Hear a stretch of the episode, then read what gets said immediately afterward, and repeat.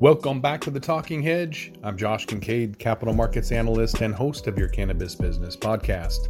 Today, we're going to be taking a look at why the Safe Banking Act might hinder cannabis decriminalization efforts. To help us do that is Katrina Glogowski, angel investor and attorney in Seattle. Katrina, thanks for being back on the podcast. Thanks, Josh. So, according to a political director at the National Organization for the Reform of Marijuana Laws, or NORML, they're saying that Congress is focusing too much on banking and not enough on decriminalization. So, the House now has to focus on addressing the underlying criminalization. They don't believe that given a up or down vote that they would see either a bill to simply end prohibition or the MORE Act. So he goes on to say that the criminal relation of marijuana was not predicated on any substantial public health or evidence based approach. It was rooted in racial animus. Josh, my understanding of what's going on here is the difference between the two acts the SAFE Act, which has not passed, and the MORE Act, which has also not passed. And these two bills do very different things. The SAFE Act says we understand that cannabis is federally illegal, but many states have, in fact, legalized cannabis, and these legal businesses desperately need access to banking. The MORE Act, in contrast, says let's take it further. And the MORE Act says let's make cannabis federally decriminalized. Now, if it is federally decriminalized, that may or may not open banking access because it's going to still re- re- remain a uh, Schedule One controlled substance.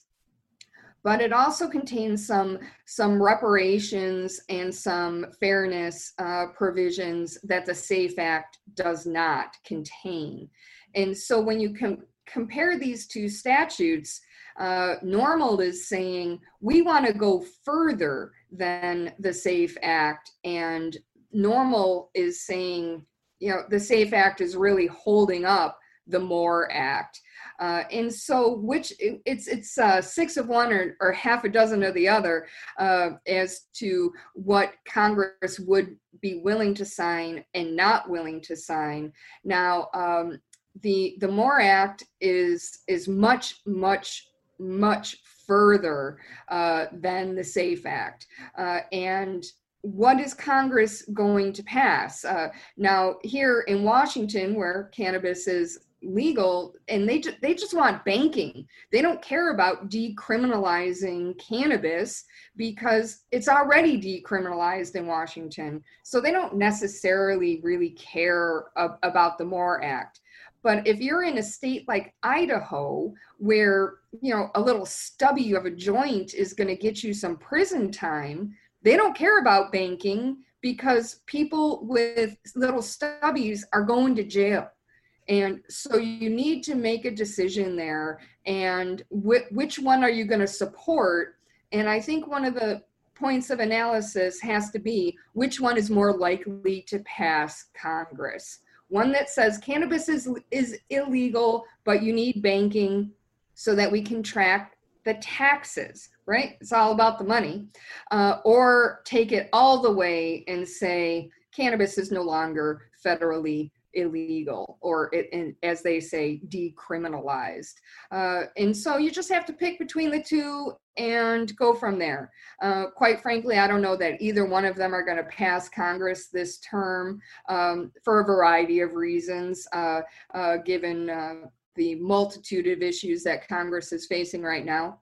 But i'd like to see the safe act pass before i'd like to see the more act passed and I think some of the verbiage from the Safe Banking Act was pulled during the, the pandemic when a lot of states were um, claiming essential business. So I think that some of the verbiage from the Safe Banking Act will make its way eventually, but whether or not the Safe Banking Act in and of itself, I don't know. Mike Crapo, if he has anything to do with it, uh, Republican out of Idaho, it'll never make the Senate Banking Committee. So who knows if the, the next president uh, will just do an executive order and just allow for uh, for banking. Hopefully what won't happen is that they'll just deschedule it so that only big pharma can have it. That would be the the ultimate thing is to keep it illegal for everybody else and only allow big pharma to take it. I wouldn't put it past them. That could definitely uh, you know give them the revenue opportunity while keeping it criminal for all of the rest of us. Uh, so I'm not really sure which way it's going to go, but if Mike Crapo has his way, it's going to go nowhere. Well, I got to tell you, that's the direction of CBD. Once the FDA approved GW Pharma's uh, Epidiolex, uh, that that was not uh, not the best thing. Uh, fair disclosure, I'm I'm a shareholder in GW Pharma. Uh, I want them to do well, but at the same time, it it changed the industry because now the FDA can say we did approve CBD. They went through the trials, they did what they were supposed to do, and we approved it. Mm-hmm. Now you want your grandma's chocolate secret recipe infused with CBD to to be legal.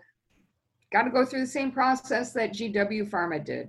So mm-hmm. hopefully that that your prediction, Josh, about uh, big pharma being in THC uh, isn't uh, isn't isn't correct. I, I have my fingers crossed that you're wrong on that, Josh. I, I, hope so, but if you follow the money, it, it, makes sense to legalize it while criminalizing it for everybody else. That's just kind of the way that the, the U.S. government has been operating for so long. But hopefully, things are, are changing and, and people are taking power back, and we can grow from home and and smell a rose and smoke cannabis and eat a dandelion. Just do whatever you want to do as an adult, right? That's kind of what uh, my take is on it. So, um, yeah, agree with that we're going to roll this one up. I want to thank my guest, Katrina Glogowski, angel investor and attorney in Seattle. Thanks for being back on the podcast. Thanks, Josh. I am Josh Kincaid. This is The Talking Hedge. Don't forget to like, share, and subscribe, or don't. Thanks for listening to today's show. To check out more great cannabis podcasts, go to podconx.com. Here's a preview of one of our other shows. Hi, y'all. I'm Joe, host of Casually Baked, the podcast.